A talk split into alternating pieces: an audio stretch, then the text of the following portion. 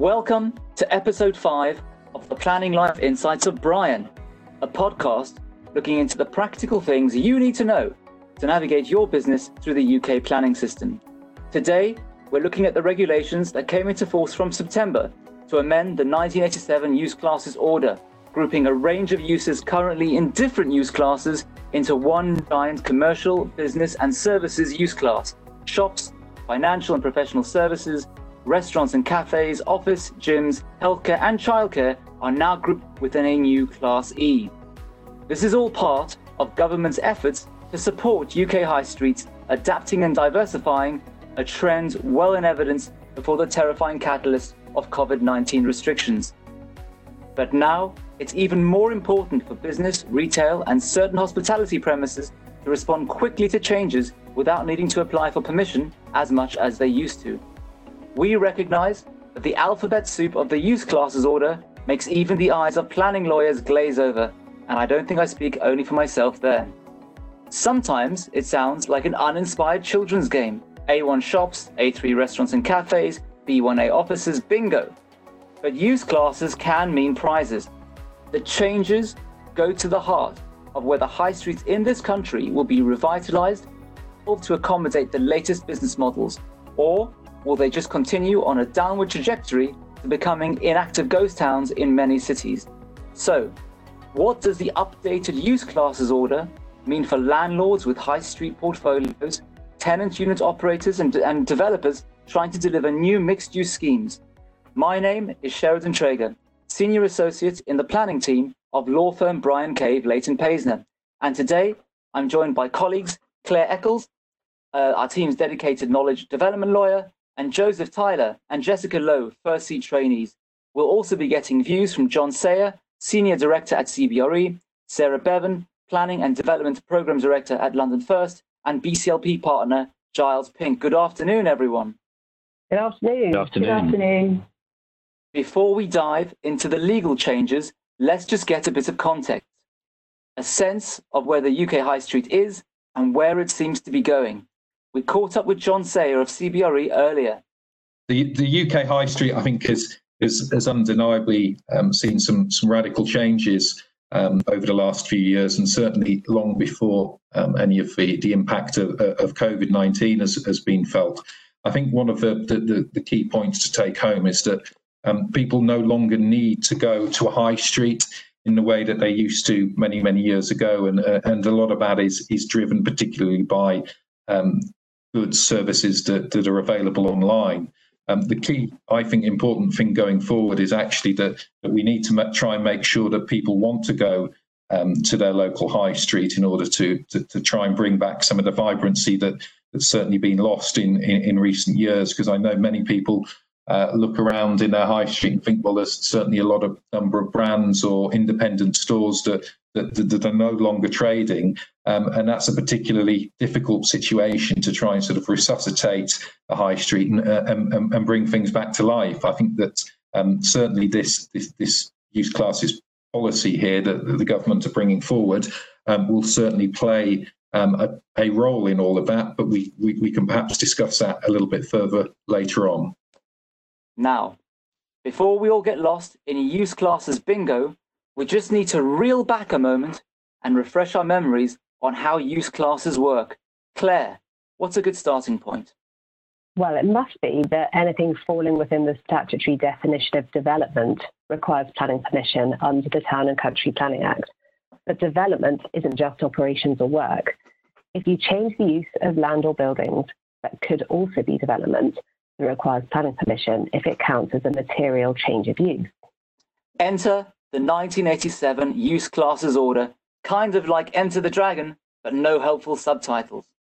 In the spirit of legal accuracy, Sheridan, I'd just like to point out that Enter the Dragon is a Bruce Lee film from the 70s, not 1987, and it's largely lost on me, as the 70s is more than 20 years before I was born. So the 1987 Use Classes Order groups common uses of land and buildings into classes. Uses within each class are for planning purposes considered to be broadly similar to one another. And because they are seen as broadly similar to each other, moving from one primary use to another within the same class is not development and therefore does not require planning permission. Now, enter the General Permitted Development Order, 2015 rather than the 70s, but still not a bad movie because it included a national grant of planning permission, which allows you to change between certain use classes without having to make a planning application to the local planning authority. There is an underlying principle that you can change where you're moving to a use of lesser amenity impact. For example, no problem going from a hot food takeaway to a shop, but going the other way, you need planning permission. Think about it as if you were a kid in your parents' home. If you have a messy room with used pot noodles all over the place, you're assumed to have parental consent to tidy up your room and stop doing things that bother your siblings. But if you're the goody two shoes of the family and suddenly you want to put up grungy posters on the windows and play drums all day, you need to check with mum and dad. We should explain where sui generis fits in. Okay, lawyers always love a bit of Latin and will follow the horrible histories approach. Sui generis means of its own kind. Depending on how you see it, that either means you're a use that is a bit special, or it's kind of a form of bullying within the use classes system. I once saw a t-shirt with the outline of a circle and a dot sitting well outside. An arrow pointed to the outline circle saying, this is the circle of trust. And the arrow pointing to the dot outside said, and this is you. I wouldn't push the analogy too far, but basically the dot is sui generis, and it's for uses of land or buildings that don't clearly fit within the use classes order. And yeah, you could put it like that. When no use classes order category fits, the use of the land or buildings is described as sui generis. Examples of sui generis uses include scrapyards, petrol stations, taxi businesses, and casinos. Um, also, there is a clear uh, primary overall use of a site, and other uses are ancillary. So the use class category is the primary use, and you ignore the ancillary uses. For example, uh, in a factory with an office and a staff canteen, the office and staff canteen would normally be regarded as ancillary to the factory. They don't really count. But if you're a planning unit being used for different uses, which fall into more than one class on a broadly equivalent scale, then again, you're a bit special, and the overall use of the land or buildings is regarded as a mixed use that can also be sui generis. That's right. And the key thing for our purposes is that if you want to change from any use to a sui generis use or vice versa, you need express planning permission from the planning authority and you don't benefit from permitted development rights. Getting back to the high street, it's all a bit fiddly because until September, there were so many different use classes that were relevant to your average high street these days.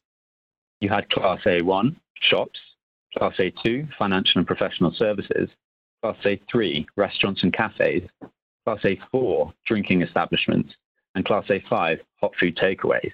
You then also had Class B1A, offices, and Class D2, assembly and leisure. Okay, so uh, thank you, Joe. As you illustrate, high street use classes were pretty granular, even though retail models continued to evolve across some of these uses. Take, for example, uh, coffee and sandwich shops across our nation's high street, uh, streets with, with a seating area to eat in and a bit of hot food takeout to boot. Whilst permitted development rights allow you to switch between some uses, they can restrict switching without planning permission to some uses that are quite modern and seem quite odd to restrict. It's like being in one of those nightmare Los Angeles urban highways with a dozen lanes, made worse because you can switch only between some lanes and not others. For September, you could change from a restaurant to a shop, but not back from a shop to a restaurant, presumably because of concerns you were moving to a use that caused more amenity issues? Exactly, Jess. So some have long been calling for a broad high street use, allowing most typical high street uses to switch between each other without needing planning permission. The idea being that this would allow more commercial premises to totally repurpose without planning permission as and when to maintain the vitality and viability of the high street, but also to recognize that it's all a bit complicated. Some high street buildings have more than one use at a time or at different times of day, and they don't want to end up in the sui generis bracket outside of the circle of trust, meaning they need permission to change to anything else. That's clear. That clearly was going to appeal to a free market embracing government that abhors uh, red tape. So, Joe and Jess, what's new? Well, from the 1st of September 2020, other than in very limited circumstances, everything in use classes A, retail, class B1, business, and class D, non-resi institutions and assembly and leisure, has been permanently scrapped. And instead, these uses are being re-added into new class E, commercial, business and service, new class F1, learning and non-residential institutions, new class F2, local community, and sui generis uses. Thank you, guys. Let's unpack this a little. Joe, tell me about Class E. Does it blend sumptuous comfort, refinement, and tech in a stylish executive package like the E Class of a particularly famous German car manufacturer? Well, I suppose in its way it does. The new Class E, commercial, business, and services, is a wide and diverse grouping of uses and includes retail uses, cafes and restaurants, financial and professional services, formerly in classes A1, A2, and A3. It also includes gyms, formerly in class D2, medical services, formerly in class D1, children's nurseries, formerly in class D1, and then offices, research and development facilities, and some industrial uses, formerly in class B1. So it sounds, Joe, like you're getting to a more high street, U uh, high street use class um, and scope for changing between uses you'd see on a modern high street without needing planning permission. Jess, tell us about the new F classes. Class F is split into Class F1, which is learning and non-residential institutions. This now incorporates all of the former Class D1 uses. They were non-residential education uses, art galleries, museums, libraries, public halls and public worship or religious uses, and law courts except for medical and health services, which are allocated to Class E. And that's because medical and health services, like GP practices, are seen as part of the modern high street. So you should be able to switch uh, to them from, say, a shop. Yes. And then you've got Class F2, local community uses, which is small essential shops. So less than 280 square meters, where there are no other such uses within 1,000 meters then community halls, outdoor sports or recreation areas, and indoor and outdoor swimming pools and skating rinks. Other than small essential shops, these uses formerly fell within Class D2. What sticks out in Class uh, F2 are these small essential shops, which are not in Class E, uh, the high street use. Government is clearly trying to protect small, slightly isolated local shops for local communities. Uh, and you can't just flip those into the range of Class E uses. You need planning permission. Quite unusual, uh, I think, to have a use class dependent not only on what you are, but what's going on around you. N no other local community shops within a thousand meters. That's right. Um, but the PPG has been updated and it does clarify that whether a shop falls within this use class F2 is based on an assessment of facts of the case at the time of the determination. So yes, it is something that can change over time. Then we then we come to the the newly categorized sui generis bad boys we were discussing. What are you going to do when the need for planning permission comes for you, Joseph? That's right, Sheridan. The non-exhaustive list of sui generis uses you always need planning permission for is expanded to include drinking establishments, which were formerly in class A4, hot food takeaways, formerly in class A5, and as well as these formerly class D2 uses, venues for live music performances, cinema, concert halls, bingo halls, or dance hall. I'm not sure how many dance halls there are anymore, but um, Clare, say you were an A1 retail shop. Do you transition automatically to your new E use class uh, from the 1st of September, uh, or do you need any prior approval or application? No, there are no restrictions or prior approvals required before a use under the old use classes can migrate to their new use class. The transition to the new class on the 1st of September was automatic and movement between uses within the newly allocated classes as of right. As ever with movement within use classes, if there are changes needed to the external appearance of the building that could still count as development, you'd need permission. Uh, but it wouldn't be about the principle of the use. Exactly. External works to shop fronts, for example, could need an application for planning permission, Also, don't forget you might have planning conditions or Section 106 obligations which restrict you benefiting from the full scope of the new class. You might also need listed building consent if you're listed, and be mindful that this could be a way for planning authorities to exert some level of control in whether to grant permission for external works or listed building consent. And you'll need to check the terms of your lease, any restricted covenants on the title. Okay, that's helpful. And, and changes within a use class, most obviously within use class E.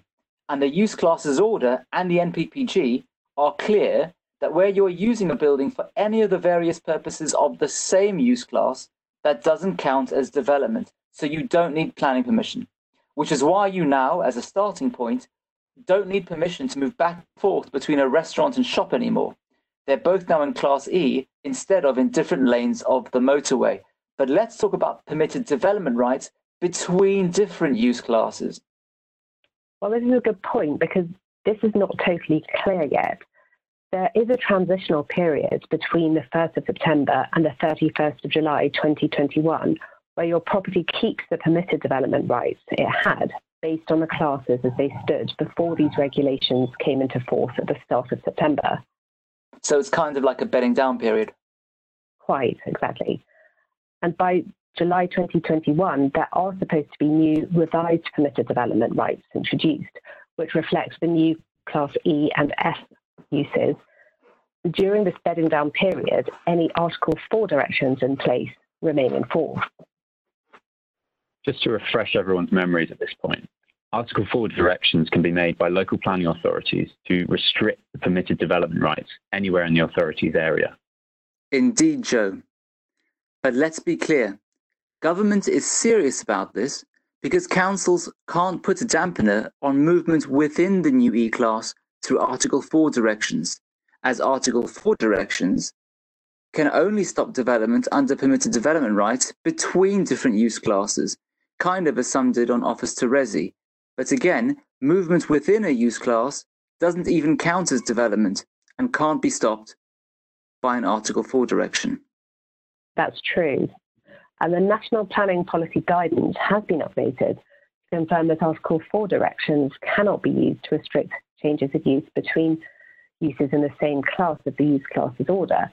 But councils might look to put in place Article 4 directions if the new permitted development rights in July 2021 allow unforeseen jumping off points elsewhere out of the broad Class E. Clare, presumably the point of this transition period uh, is to give landowners a good go at making use of existing permitted development rights to change their use something else if they're one of the losers from these changes. Yes, I think that's right. And for developers with new applications for planning permissions submitted before the 1st of September but granted afterwards, i.e., those not neatly falling one side of the line or the other. Obviously, uh, I think if you put in a planning application now, you just use the new use classes E and F.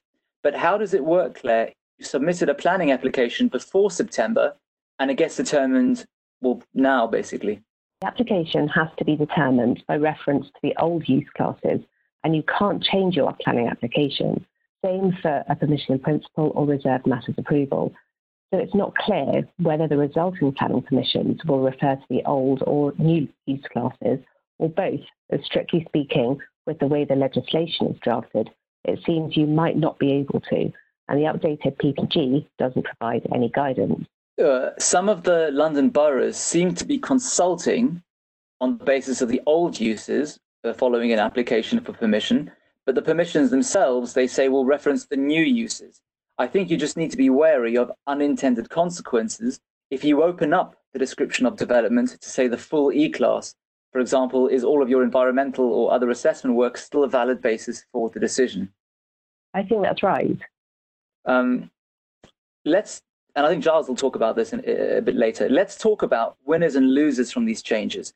This must be positive for landlords trying to fill vacant units, particularly in primary retail areas where local planning policies favour Class A1 retail uses. But one person's flexibility is another person's uncontrolled development, isn't it, Clare? Indeed. And the new Class E on its face must undermine town centre policies and local plans which is how authorities control the character and uses in these areas. For example, with policies that identify primary and secondary retail frontages in town centres or active frontage policies. And introduction of the new Class E could lead to a proliferation or overconcentration of certain types of use, no doubt the ones for which landlords can command the highest rents, which could lead to a more office more office uses on some high streets that would stimulate economic activity and promote a more mixed economy in some cases, um, but lead to less active frontages. But local authorities seem to have lost the battle during consultation for prior approval of some of the various uses within E class. That means it'll definitely be harder for them to plan their high streets, and there could be an impact on the vitality of their shopping areas as they see it. I also saw that when these changes were consulted on, there was a lot of local authority worry that merging the A1, A2, and A3 use classes would mean a lot of restaurant uses without any control over impacts from longer opening hours and, and noise and odor. There was also a lot of concern over fast food restaurants and impacts on the health of local residents and local amenity. But arguably, it seems to me, where, where have those policies got local authorities anyway?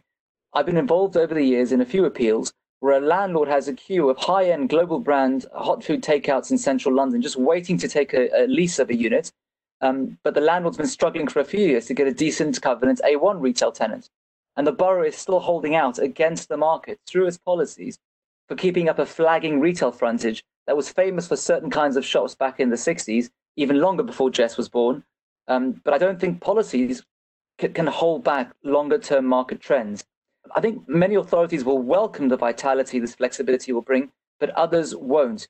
Clare, what could they what could councils do if they wanted to frustrate this flexibility? Well, as we discussed earlier, they cannot stop movement within the new Class E for units falling within one of those E uses already. They could try and use the Article 4 directions we discussed earlier to prevent the operation of permitted development rights which could prevent a change into, say, Class E from other use classes. But there's nothing authorities can do to restrict the application of the use classes order itself. However, one way that authorities could potentially seek to control movement between the subclasses of Class E could be to refuse planning applications made for external or internal works that are needed to bring about the change of use. For example, there may need to be a change to the frontage, which might need planning permission. But probably the focus for authorities will be on trying to impose conditions on new planning permissions that limit flexibility between the different uses within Class E. And there is precedent for this, particularly for planning permissions for out of town retail parks, where the retail sale of certain goods is often prohibited or restricted by planning conditions. Also, the planning practice guidance has been changed to account for these new consolidated high street use classes. And though there is nothing really as categorical as you'd expect in it, in it to influence how strongly they can justify continuing a preference for certain uses in frontages and in certain locations, there are some useful hooks if you're looking for a change that is contrary to existing policy. Yes, I saw the NPPG confirms that Class E uses are those that principally serve the needs of visiting members of the public and or are suitable for a town centre area. Okay, that's interesting, Joe, um, because that's a material consideration. National guidance is saying in terms that any Class E uses are suitable in planning terms in a town centre location. And a local plan trying to restrict some E uh, class uses along a town centre frontage can't sit easily in the planning balance with that. Quite. And in the same vein, the NPPG updated guidance on flexible use on the high street also stresses that these changes have been introduced to support high streets and town centres. But under the updated PPG, it's still up to plan making authorities to decide on the timing for review of their relevant local plan policies in their local plans. So some may plough on regardless and not update their local plans, or continue with their emerging local plans and policy justifications not to allow full, flexibility in certain locations. But the revised PPG may start moving the tectonic plates on existing permissions which contain a condition restricting the use, where that use has in principle been totally opened up by the new E class. we'd have to look at the wording of the restrictive condition. Um, but unfortunately, even if it looks back to the old uses, the changes to the use classes order don't override pre-existing planning conditions, and the updated PPG is clear on that. But there are still moves to make in the use classes bingo game. You could apply to vary or remove the condition with a Section 73 application, or maybe even a Section 96A non-material amendment application if you can get it. And the authority should have regard to the new regulations in deciding those applications, and the, and the PPG updates confirm that. If the local authority refuses that application, you might well have justifiable grounds to appeal to the planning inspectorate. For example, what's the justification in a retail unit for a typical bulky goods condition when it's no longer consistent with the revised use classes order? The order lets you change a gym into a retail unit selling whatever goods you want. And this is a legislative change imposed nationally with no spatial limitation. Um, but I think it's one, you know, where, where, where, you know you should look at the details and, and take legal advice. That's right. It would have been useful if the NPPG provided a bit more guidance around how Section 73 applications to remove user restrictions in out of centre locations should be dealt with in light of the changes and the weight to be given to the amendment regulations and town centre first policies in the determination of such applications. But as you say, there are hooks in the PPG, and I agree the new E-class will start to unravel a lot of existing town centre policies over time. I think what will happen is there'll, there'll, be a few landmark appeal decisions from the planning inspectorate and secretary of state, and then I think you'll see a real deluge. Uh, I caught up with John at CBRE on whether he thinks local authorities will embrace the flexibility of Class E. Local authorities, I think, in, in fairness to them, they, they, have got quite a, a, challenging role on, on their hands because um, certainly in, in my experience and a, a lot of my day-to-day role at, at, CBRE focuses on um, town centre and shopping centre renewal and, and, regeneration projects. And I know that um, often local authorities try to, to, to effectively create a position of stewardship for their, their high street, and it can can often be be deemed by many as, as a jewel in the crown and, and, and the important aspect of the local borough um, that they're operating in. The, the, challenge they have is that they don't necessarily have the same tools in the box as a, an asset manager of a major shopping centre might have. And um, it, it isn't always possible for, for them to, to sort of implement asset management strategies without the ownership and all the other things that, that might come through with the benefit of of leasing, etc. My, my, my personal experiences um, elsewhere has uh, has been that sometimes um, in the old use classes system that, that, that local authorities have really tried to to influence or certainly deter uh, certain types of uses that that, that they deem um, undesirable with within their high streets or, or, or in a way that tries to encourage um, other uses. I think that um, that that certainly uh, can be beneficial in some circumstances, but I think the important thing is to to set out the right vision for the high street and why uh, people are going to want to go back there, and to try and ensure that that those that range of mixed uses is there to attract people, and, and so I think that that influencing that through, through through use classes um, can be a positive experience, and, and hopefully um, some local authorities will, will actively embrace it. I also caught up with Sarah Bevan at London First, a business campaigning group with a mission to make London the best city in the world to do business. Something along the lines of the use classes reforms or something London First has been campaigning for as part of a wider programme to support London's high streets. This is what she's seen on the local planning authority reaction to the use classes changes?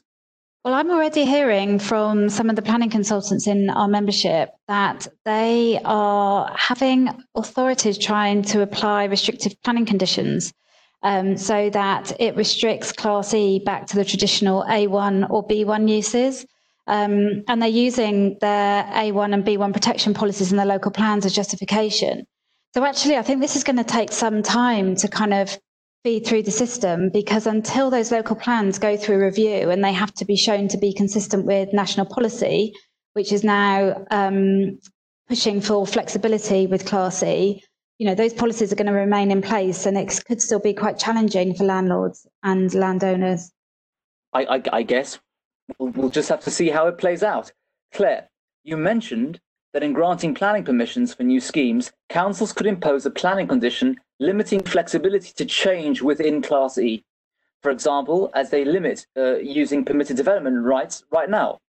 Um, and uh, back in the day, when councils limited internal mezzanine works in retail for new permissions for out of town stores because they were worried that you, you could get away with you know quite chunky amounts of extra floor space without planning permissions because you know with with mezzanine works. And that brings the, to the fourth that class E is divided into paragraphs which each each separately correspond to retail sale of goods cafe or restaurant professional services uh, or indoor sports. So it's not a jamboree if you're making a planning application for class E you need to think about what it means to pitch your application as widely as every single different use in every single paragraph that falls within Class E. I think that's right. And you'll have to assess any impacts, retail, transport, or environmental, based on a reasonable worst case scenario of how much or little flexibility you're seeking in your application. And councils will then capture your assumptions through planning conditions which might well mean restricting the use to only apply to part of Class E. And uh, we caught up with BCLP partner Giles Pink on this, as he's done a fair bit of advice on considerations and risks for seeking an open E-class consent.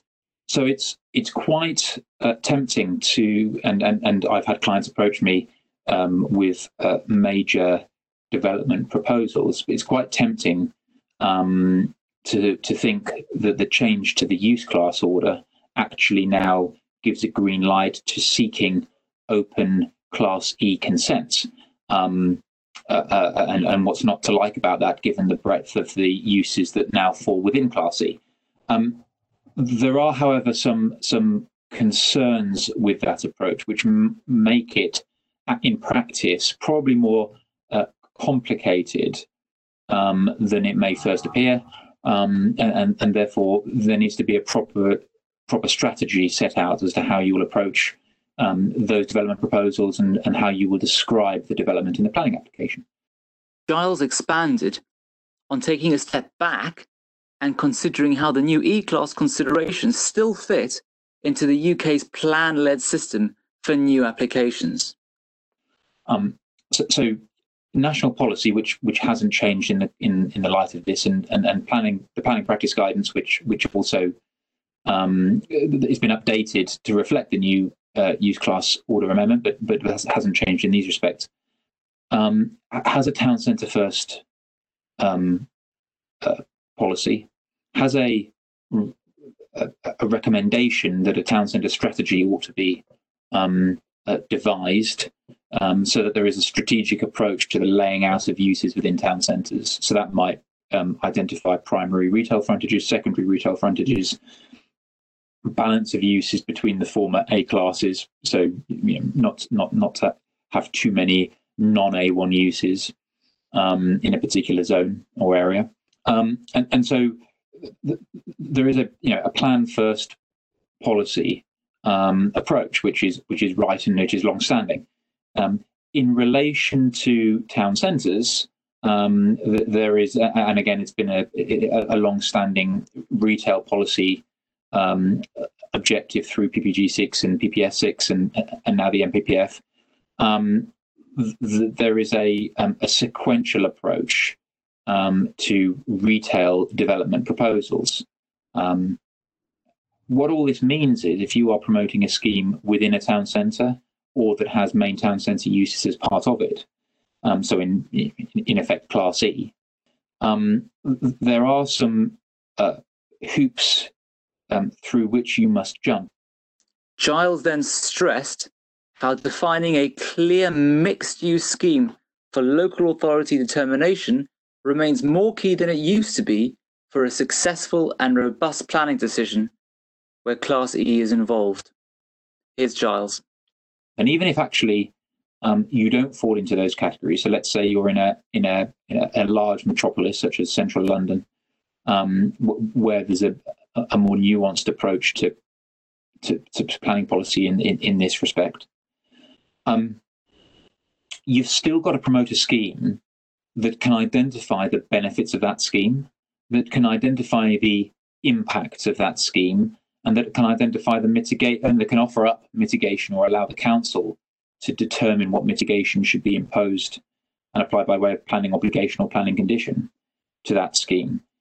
In order for a local authority to make a decision on a planning application to grant planning permission that is robust and defensible in the face of a legal challenge, it must know what it is determining and it must um, be able to identify, understand what a scheme is um, uh, in order to identify its impacts. And land use goes some way to, um, uh, in, in, fact, it goes a large way to help identify those impacts and those benefits. So, in other words, when the council looks to carry out its planning balance, does it have the information and the assessments that it needs in order to carry that out in a robust way? Um, and can that be done without having any indication whatever of the uses that will form part of that development? Because if it's open uh, Class E, it could all be offices, it could all be retail, um, it could be mi- any sort of mix of, of both with some A2 thrown in. Um, who knows? So it's really important that there is a carefully laid strategy as to how to present the application and how the assessments that will support the application are devised, um, uh, particularly with environmental impact assessment. I mean, it, it is, if you are going to assess a realistic worst case scenario for the purposes of EIA, um, you're going to need to know, or, at least in, in, in some respect, be able to um, outline what your what your scheme is. Um, those to me lead to a much more um, uh, a requirement for a much more carefully judged uh, application and description of development than simply open class E. Um, it really does have to be to be thought about carefully because um, uh, the council obviously is able through planning conditions to limit the ability of, of uh, the, limit the uh, ability to rely on permitted development rights or or, or, the, or use class order for, for change of use. So so it's really quite important that these considerations are are, are taken account of. Good stuff. Um, and I've, and we've also looked to, uh, at this on the community infrastructure levy, haven't we? To say the community infrastructure levy, shorted to CIL, is a kind of tax levied by local authorities on new development based on new floor space to help them deliver infrastructure in their area. Yes, that's right. And council charging schedules specify what types of development are liable for CIL and the relevant rates. Different rates are often set by reference to different intended uses of the development, and most charging authorities set rates by reference to uses in the use classes order.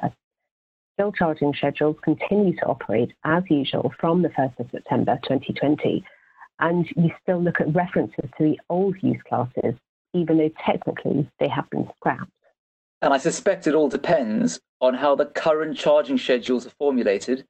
But if your new planning permission gives you full reign within Class E, full flexibility, you might expect to have to pay the highest available tariff. Another reason you might think about specifying something narrower than Open E class. That's probably right. But as time goes by, charging schedules will be reviewed and will respond to the new Class E. There, there must be enormous value evaluation uh, implications for this. Think about rent review. If, if user covenants allow for the full flexibility of the new E class, I wonder if you could end up with an historic shop unit on a secondary retail frontage, now possibly also a restaurant, more valuable than a brand new shop in a new mixed use development around the corner, subject to a restricted planning condition. And think about when you come to how you determine existing use value in viability assessments. Let's hear what John at CBRE thought. The, um, the the impact on on valuation, I, I think that um, this is something that, that certainly people are going to, to keep an eye on um, in the future. But I think I think it might not necessarily have a um, an immediate impact on the market. Certainly, thinking about um, the, the, the, the, investment sector here, where where typically people will be occupying buildings under leases, where there are going to be particular um, use clauses in, in that lease, means that uh, perhaps we're not going to see an immediate change in terms of uses and occupiers uh, from day one on this. And I think that, that that's something that will filter down over time. I think from a, a, an investor's perspective, Um, certainly, being able to to to sw- quickly sort of swift between different different uh, potential tenants uh, potentially does boost the the the the, uh, the, interest that would be in your property, um, which may, in some market circumstances, have a have a positive effect on the rent uh, payable if if it means there's an introduction of extra competition. And in addition to that, with if there is additional competition, there, there's also the ability that, that things such as void periods are reduced, all of which has a, has a positive impact on value. Now, I know we've been advising on a lot of user clauses in leases. We caught up with Rebecca Chambers from our real estate team uh, on this point of particular interest to landlords. We asked her, what if a landlord with an existing lease granted before the 1st of September doesn't particularly want a sudden change to the full realm of possibilities allowed by Class E, their first class A1 retail shop suddenly becoming a nursery? Here's Rebecca. Well, it depends what the lease says. If the user clause says, for example, Class A1 of the Use Classes Order 1987 as enacted at the date of this lease, the tenant can't automatically use the premises for any other use, as the lease entrenched in time, by reference to the old version of the Use Classes Order, what the premises use can be. But if the lease doesn't have that kind of wording, you should have someone carefully review it. We also asked Rebecca what landlords could do to prevent a tenant from changing use within a use class in new leases now that we've passed September 2020?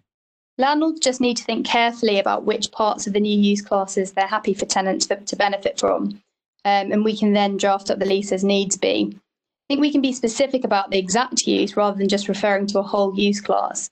For example, high class office use, or we could refer precisely to one of the particular paragraphs of Class E, e.g., EA for the display or retail sale of goods rather than all of Class E. And we can include a list of prohibited uses to avoid any argument about what uses fall within the permitted use. Now, coffee. Where would lawyers be without takeaway coffee and sandwiches? A lot of coffee shops and sandwich shops uh, chains had been uh, taking Class A1 retail units, even though their business models included selling food and drink for consumption on the premises, which normally falls within use class A3. That's right. They either did not apply for planning permission to change to A3 restaurant use, or if they did, they often would refuse permission. Some authorities feeling that there were already too many coffee or sandwich shops on their high street.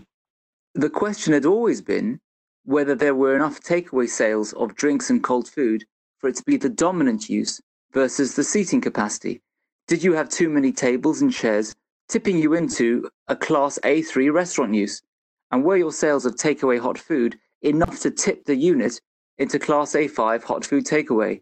You had to really bend your business model to fit A1 retail.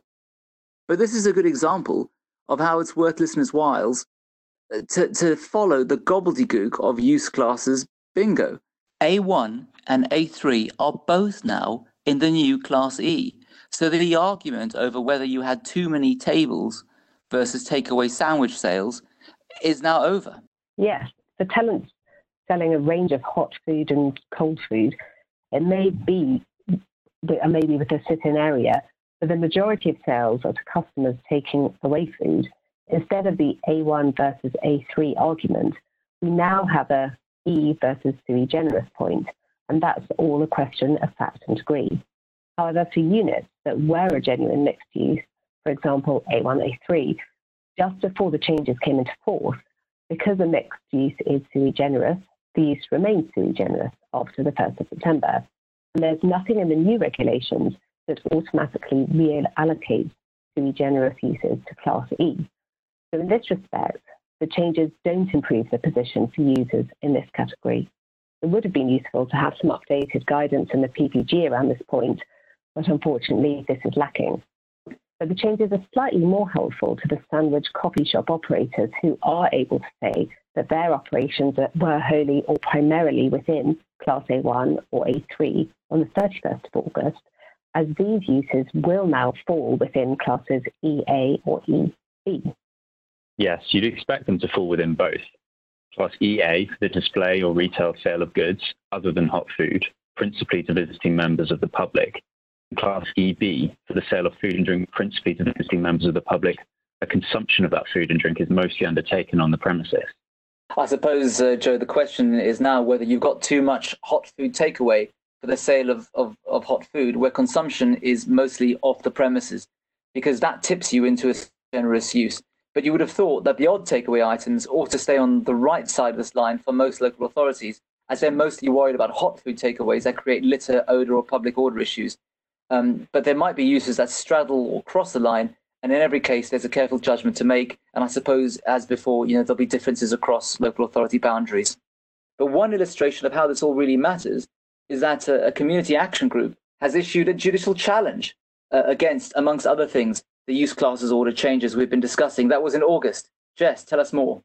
So, the grounds of challenge on the change of use rules include asserting that the government unlawfully failed to carry out an environmental assessment under the Strategic Environmental Assessment Directive and the Environmental Assessment of Plans and Programmes Regulations.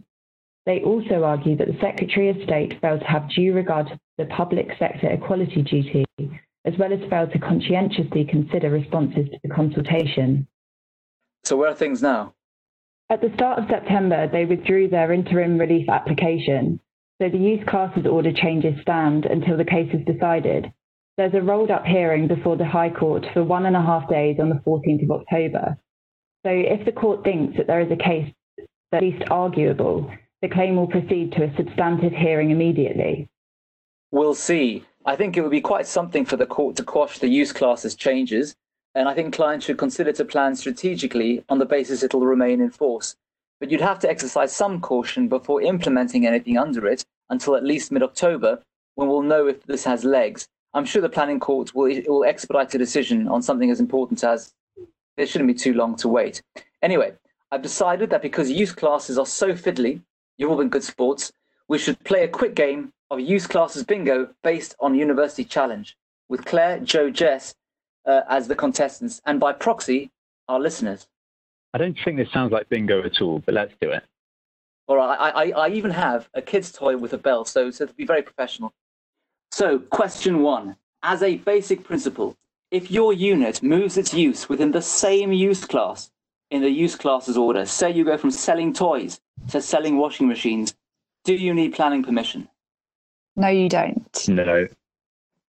Exactly. No, you don't, because uh, that's the whole point of, of, of use class E. If you move within the various paragraphs of use class E, you don't need permission. But two, if your unit moves from one use class to another different use class and there are no permitted development rights, what do you have to do? You'd need to apply for planning permission. Exactly. Right. Uh, what happens to A1 shops a2 financial professional services, and A3 restaurants and cafes and B1 offices. They've moved to Class E.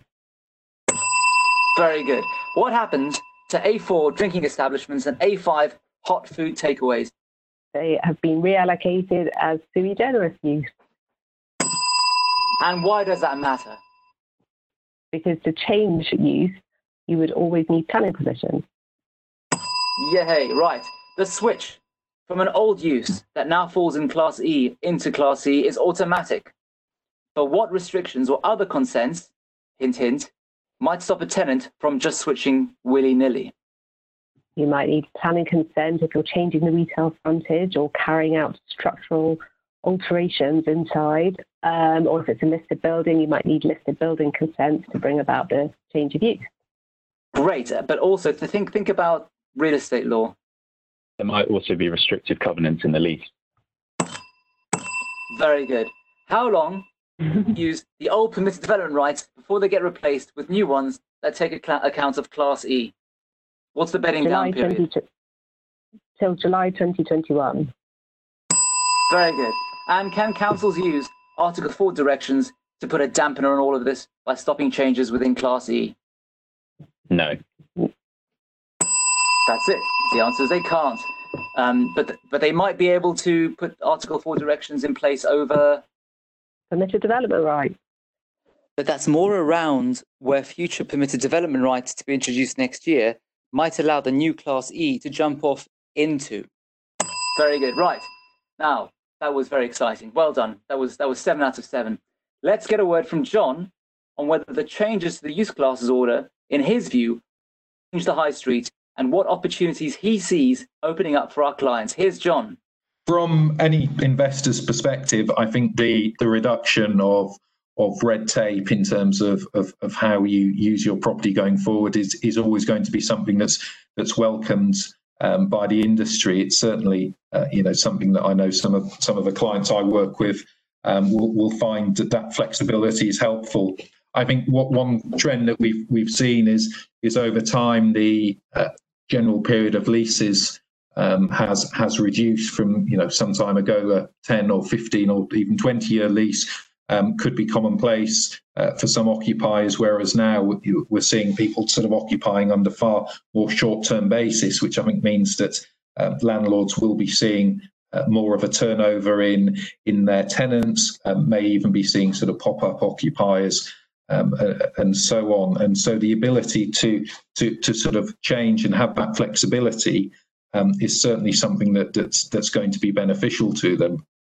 I think in terms of um, who's going to win and or perhaps who, who, who, might be disadvantaged through this. I think some of that is, is going to come down to particular drivers. One being your your actual property it, itself and in terms of its its physical characteristics. Um, some properties might be easily adapted from one use to another, um, whereas some might be far more problematic. Um, and in those circumstances, it might not be the case that the, the landlord or the tenant um, wants to make a significant financial investment in the property at this time um, to, to, to, make the, those changes and, uh, and flexibility. So I think in terms of sort of normal market rules apply in many respects that, that a lot of this will depend on the property and, and, and where it is, and particularly on the point of where it is, um, then considers actually who are um, your your local potential occupiers um, and, and, what are the, the sort of wider economic sort of factors at play in your local area in terms of is this an area that that, that, that businesses um, are keen to trade in? Obviously, if that is, then then that's a helpful thing um, to, to to to to start with. Obviously, if it's a place that that needs a lot more support in terms of, of, of regenerating or, or bringing people back into the high street, um, then there's going to need to be some some sort of wider interventions uh, which help to make that high street more vibrant that, that reach far beyond just being able to, to have a change of one or two of the, the, the, the occupiers that you might see there. Always a fantastic strategic insight. I also caught up with Sarah Bevan on what she hopes the use classes order changes will achieve. Here's Sarah. We were really pleased when the government announced its reform of the use classes order to create Class E We've been campaigning for a general class for town centre uses since the launch of our High Streets Manifesto, which was pre COVID. It was already clear to us that the structural changes in the retail sector were rendering the order out of date. In particular, the growing trend for experience led shopping as retailers fought to attract footfall amid growing online sales. And the thing about creative experience led retail is that it often straddles two or more of the historic use classes. The other reason it was needed was because of the growing demand for shorter term lets and increasing numbers of pop ups. New Class E gives landlords the agility to flip between different uses in a much more agile way. Previously, it might have taken longer to get a planning permission for change of use than a pop up actually wanted to be in situ, so why would a landlord bother? This new flexibility makes it so much easier and therefore will reduce vacancy rates. It's clear the use classes order changes create opportunities but they're no panacea. And I thought it would be interesting for Sarah to share the wider range of measures London First are campaigning for. Sarah again. Our manifesto also set out a number of other recommendations to support high streets and town centres. Further help with reducing vacancies would be for local authorities to set up a meanwhile use register for startups, SMEs, arts organisations, and community groups looking for short term lets. This would provide an easy one-stop shop for landlords who have vacant space, and in London, this could be administered by the GLA. We're aware that one London borough has started applying a planning condition to permissions asking for a vacant unit management strategy, and we think this is a fantastic idea and that should be rolled out as standard practice. And lastly, we firmly believe that every town centre should introduce a town centre management strategy to leverage investment and expertise from local businesses draw together the council departments involved in town centre management and best rely on planning, licensing and regeneration. Well, I think that's a wrap. A lot of interesting ideas there. The journey to total revitalisation of the UK, uh, UK's high streets will clearly continue. But thank you for listening to the Planning Life Insights of Brian. You've been listening to Clare Eccles, uh, Joe Tyler, Jess Lowe, and me, Sheridan Treger of BCLP Planning, with the indomitable John Sayer of CBRE and Sarah Bevan of London First, as well as Giles Pink and Rebecca Chambers of BCLP. You'll be hearing from us again, and the Planning Life Insights of Brian will return with more on what you need to know about the UK planning system. Keep well and keep safe.